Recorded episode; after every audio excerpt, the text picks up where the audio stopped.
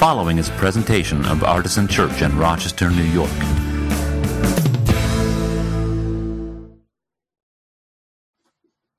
Our gospel reading is from uh, 1 Peter chapter 3, verses 18 through 22. For Christ also suffered for sins once for all, the righteous for the unrighteous, in order to bring you to God.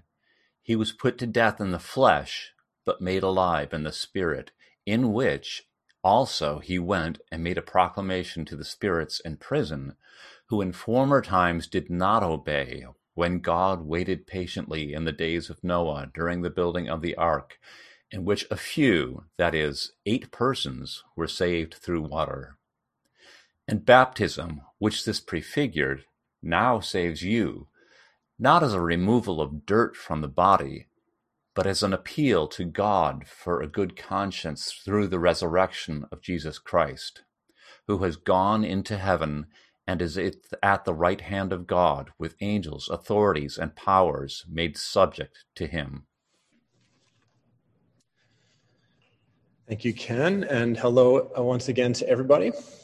If you didn't hear me at the beginning of the service or hear Pastor Jesse tell you a minute ago, we are operating our service from the sanctuary this week. Typically, we've been in our offices, and uh, this week we're kind of practicing what it looks like to try to do our service on Zoom from this room, the Artisan Sanctuary.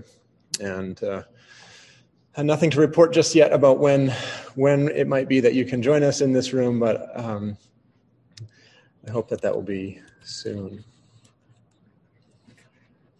So I wanted to take a minute and say thank you to the a few a few people. Uh, first of all, thanks to Matthew Nikoloff, who preached a sermon in my absence last week while my family and I were on vacation. So grateful to him for giving his time and talents in that way. And then also thanks to the people uh, of Artisan who made our Ash Wednesday experience happen. I was on vacation that night as well, and uh, Jean and Dell and some others put together a whole Ash Wednesday liturgy on Zoom, which I know many of you experienced and was really wonderful. So uh, I'm so grateful to the people in our community who are gifted and who um, share their time and resources to make our uh, our church keep going um, even through this strange time and um, when, when I'm away on vacation during this strange time. So, today uh, is the first Sunday in the season of Lent. And uh, Lent begins on Ash Wednesday, but this is the first Sunday in the season. And um, many of you probably know that Lent is typically a season where the church kind of pauses to reflect and repent um, and prepare ourselves for Easter and the resurrection. And it's important, and I've always stressed this for Artisan's whole existence, that we don't rush ahead to Easter. That we actually take time to dwell in the ashes, if you will, of the season of Lent. But this year um, seems like it's been Lent for a whole year. We were in the season of Lent last March when we stopped meeting in person. And with the exception of a few outdoor services over the summer, we have not gathered again for public worship uh, in person. Um, again, we're always grateful for the many ways that we're able to stay connected during this time. But the point is, it seems in some ways like Lent never ended this year. And I was already thinking along those lines. I'd planned out this Lenten series to reflect that when I, I came upon this poem that I want to read to you. Um, it was written by a pastor named Benjamin Perry, a pastor of Middle Collegiate Church in Manhattan. And he posted it to Twitter. And I, I want to show it to you on screen and read it to you now because I think it's so, so powerful for the season that we're in. I want to mark my forehead but last year's ashes won't rub off. The sun stayed set on Easter. A sign on the rock at the tomb back in 15 minutes, but it's been a year. Still no young man dressed in white. and I'm so tired of wilderness.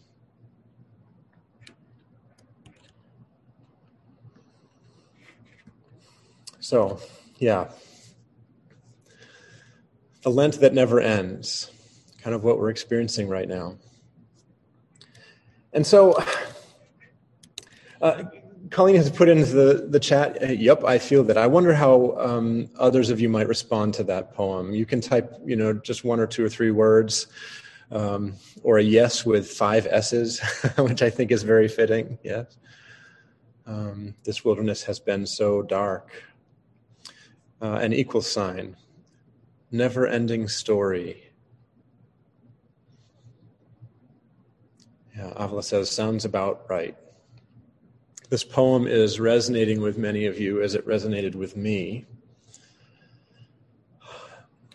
And by the way, you can always be answering these questions in Facebook on the chat. And I, I do always go and check them during the week sometime. Obviously, I can't respond to them right now, but um, I want you to be able to participate in that way as well. So, this year, our Lenten theme is life after suffering. And I'll say more about how I want us to think about um, the observation of Lent a little bit later. The readings for the first Sunday in Lent, very interesting to me, include the same story from the Gospels as the readings for the first Sunday in Epiphany. And that's uh, the story of Jesus' baptism. Now, you may remember this from all the way back on January 10th when I talked about the voice of God coming from the heavens after Jesus' baptism, saying, You are my son, the beloved, with you I am well pleased. But as is often the case in the Gospels, there are several tellings of this story, and this one that's given to us on this first Sunday in Lent is a little different than the one that was given to us on the first Sunday uh, of Epiphany.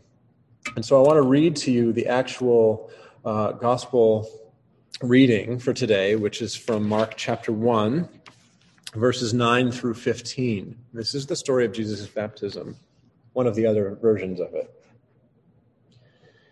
Uh, it says, In those days, Jesus came from Nazareth of Galilee and was baptized by John in the Jordan. And just as he was coming up out of the water, he saw the heavens torn apart and the Spirit descending like a dove on him. And a voice came from heaven You are my Son, the Beloved. With you I am well pleased. And the Spirit immediately drove him out into the wilderness. He was in the wilderness 40 days, tempted by Satan, and he was with the wild beasts, and the angels waited on him. Now, after John was arrested, Jesus came to Galilee, proclaiming the good news of God and saying, The time is fulfilled, and the kingdom of God has come near repent and believe in the good news.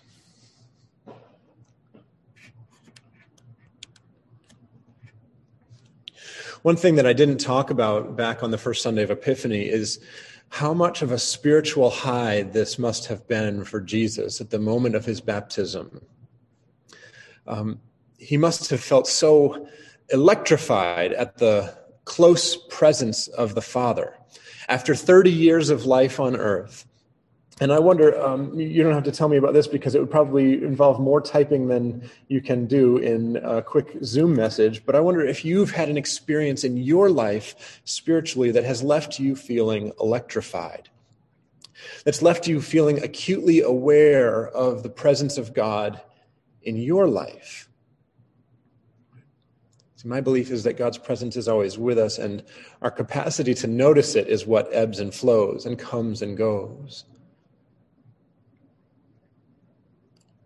And when you have an experience of that where you become acutely aware of the presence of God in your life, you can ride those experiences like a surfer riding a wave. And they sometimes will carry you for a good long while and, and they can carry you through doubt and pain and loss because you know you're acutely aware from a recent reminder that God is close to you despite the ways the world may be swirling around you. But usually, those experiences of high spirituality tend to fade and trail off, sometimes slowly, sometimes more quickly. And for Jesus, the high experience that he had of the baptism, coming up out of the water and seeing the Spirit descend like a dove and the voice of God audibly speaking, led him immediately. Now, Mark, as a gospel writer, uses the word immediately all the time, but immediately straight out into the wilderness, where for 40 days and 40 days in the Bible, sometimes it's literally 40 days, and sometimes it's just like a real long time, right? It's like, man, I haven't had a good pizza in a year, right? That kind of thing. We would say that, but it's who knows how long it's actually been. 40 days of fasting and of grueling temptation. And, and this is described in much more detail in other gospel accounts. I encourage you to go and take a look at those if you're curious. But I want to show you and read to you this quotation from one of the church fathers, St. John Chrysostom, um, the golden mouthed preacher. It says, You see how the Spirit led him, not into a city or a public arena, but into a wilderness. In this desolate place, the Spirit extended the devil an occasion to test him, not only by hunger, but also by loneliness. For it is there, most especially, that the devil assails us, when he sees us left alone and by ourselves. No, I, don't know, and I don't necessarily care what your particular views might be about uh, an embodied presence of evil in the world, uh, a, a, personified Satan. Um, for what it's worth in the scriptures, it's usually the Satan, which gives us a little clue about that. But it, it doesn't really matter to me how you receive those particular parts of it. The point is that the trial and the temptation was made worse not only by Jesus' hunger, but by his loneliness. You and I, we know a thing or two about grueling wilderness experiences at this point, don't we? The whole world does. And so I wonder, you can type this into the Zoom chat of your mind. Have you found that this season in the wilderness has left you susceptible to testing, to temptation, has led you into trials, if not by literal hunger, then by loneliness, or fatigue, or anger.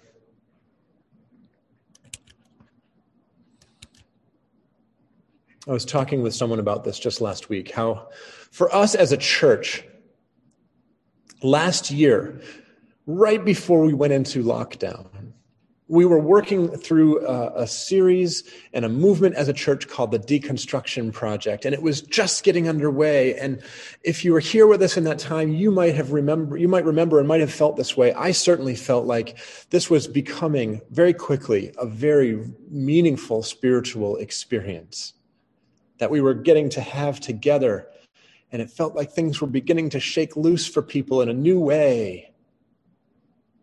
And this maybe it wasn't a spiritual high, mountaintop, you know, baptism, voice from God type of experience, but it was so powerful and positive. and yet it led us directly into the wilderness.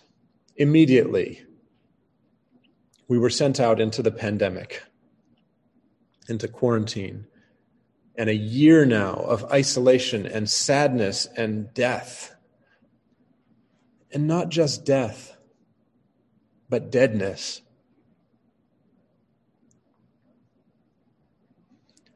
Some of you, but not all of you, have experienced an actual death as a result of COVID. All of us have experienced deadness. And so I have no doubt that you are feeling that even now, day after day, every day.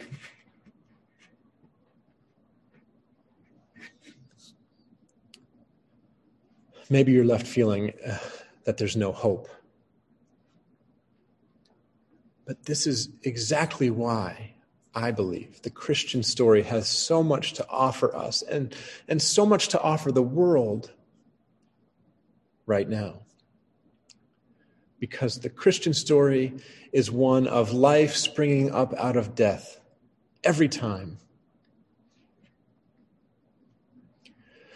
Before I started talking, you heard the epistle reading from um, the letter First Peter, chapter three, and and the epistles, the letters uh, that we find in the New new Testament, are where the church is kind of beginning to feel out an interpretation and an application of the teachings of Jesus and of the Gospels.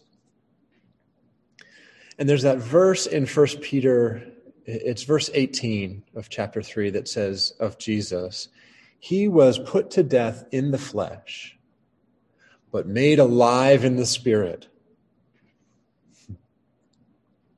And then actually it goes on to say, also, he went and made a proclamation to the spirits in prison, which, boy, do I wish that I could uh, make the sermon about that. It, it would be um, very interesting to me, maybe not everybody else. I don't know. But um, the tradition in the church is called the harrowing of hell. And there's great artwork around this, by the way. If you get bored with what I'm saying, you can just go over to another window and search for it. But the idea is that Jesus descended in his spirit into hell and found all of the souls of the damned and proclaimed the gospel to them and led them out of captivity, um, which is a pretty wild idea to imagine. And I, I love thinking about it. Um, once again, it doesn't necessarily matter to me what your particular beliefs are about what the word hell means. Uh, um, that's a that's that's a rabbit trail on a rabbit trail, but the idea of Jesus going into the depths of de- of death and bringing people back out um, alive. And uh, First Peter also makes reference to the flood narrative, which was the children's moment text earlier. So if you've been in the service with us, you heard the story there. Um, and another story of 40 days of trial, right? And I couldn't help but think, as Pastor Jesse was talking about natural disasters, that we haven't had the earth flooded right now, but I sure am ready for whatever the rainbow is that comes out and promises no more global pandemic. Um, the, the, there's this beautiful moment at the end of that flood story. And by the way, I, I know there's a ton of different flood mythologies in the world's religions, and when you and when you encounter that kind of thing in the Bible, um, I think the best response is, to, is not to say, "See, all religions believe something like this. It's just nonsense. Just ignore it," but rather to say, "How is our tradition's teaching about this story different? What what kind of a different picture of God does it show us?" Um, it goes for all kinds of troubling accounts in the Bible, by the way. But at the end of this flood narrative, the waters are receding and the rainbow is there as a promise of God's covenant, God's new relationship. And it's yes with Noah and yes with Noah's sons, but it's actually a covenant also with all living things, with the whole earth, which I think is just a stunningly beautiful idea. And so I chose the song Beautiful Things as one of our songs to have in worship, not just because it's a great song that we love as a community, but because it so wonderfully illustrates this idea that God makes beautiful things out of the dust, out of us. He was put to death in the flesh, but made alive in the spirit.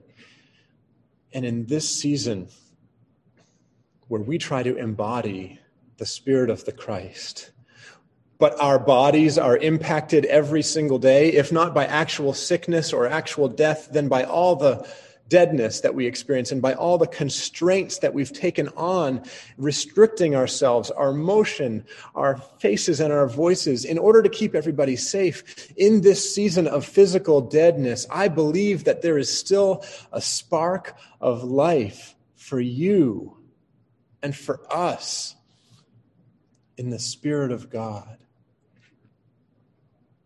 that though we have been deadened in the flesh, we will be made alive in the spirit.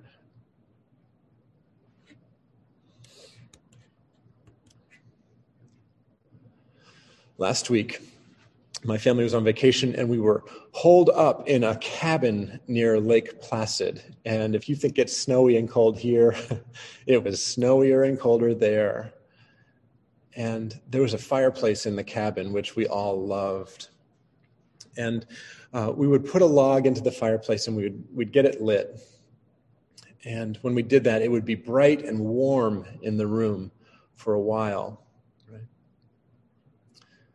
So um, think of a, having a spiritual high, maybe brightness and warmness spiritually that you've experienced at a time in your life. And, and after a time, the, the light and the heat in the fireplace would fade. The log wasn't burned up, but it seemed like it was dead. But actually, what we found is that you could bring it back to life. You could bring it back to light and warmth by blowing on it gently but steadily. And any any uh, former scouts in the room know just the way that you blow on a campfire to get it to rekindle. Interesting, isn't it, that the word for spirit is the same as the word for wind or breath? And if you blow on this log that seems dead, the, the, we, we would do that, and the log would start to glow, and then you'd stop blowing, and it would go out again. And you blow again on it, and it would glow, and then it would go out again. And you blow on it again, and it would glow, and then a lick of flame would appear, and eventually the log would stay lit on its own again. And so, what seemed spent and lifeless in that cold fireplace actually contained all that it needed to continue to burn problem was not that the wood had been used up. Problem was that there was a lack of oxygen, a lack of breath, a lack of spirit.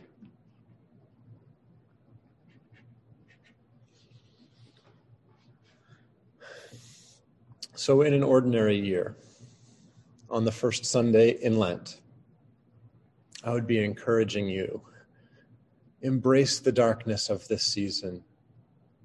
Get down into the ashes. Allow yourself to experience the sense of death in an ordinary year. That's what I would be encouraging you to do on the first Sunday in Lent. But this is no ordinary year. I can't do that this year, I, at least not in the same way. So instead of encouraging you to embrace the darkness, I want to encourage you. Well, that's the end of the sentence. I want to encourage you to be encouraged. And where usually I would be saying all throughout Lent, don't rush ahead to the resurrection and even in, in some church traditions, we've never been great at following this, but you're not supposed to say the word or sing the word hallelujah during Lent. Guess what? We're going to break that rule this year. I want you to rush ahead to find that empty tomb, not only before it becomes empty, but before they even lay Jesus' body in it, because you will find there, even now, life being born out of death beauty emerging from the ashes, the embers beginning to glow. Maybe they don't have their flame back, but they have some light and some heat. I don't know when we will be back to normal. I don't even know for sure when you're going to be in this room with me. But I know we won't be doing this forever. I know that there is life after suffering. So hang on. Just a little while longer. Any day now.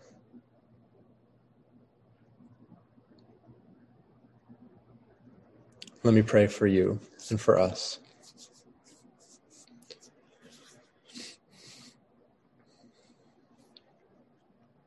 God, we bless you for these stories of resurrection and ask that you bless us with them. Even though it's maybe technically too soon, in this season of Lent, we have plenty of ashes plenty of darkness, plenty of deadness.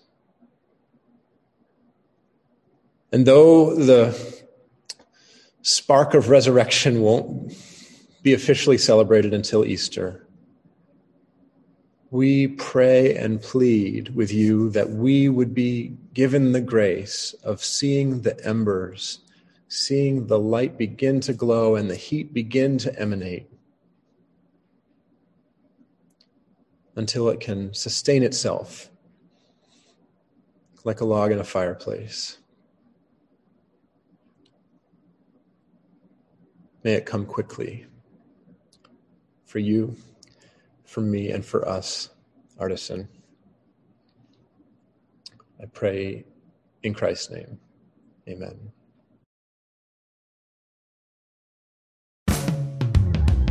For more information, visit us at artisanchurch.com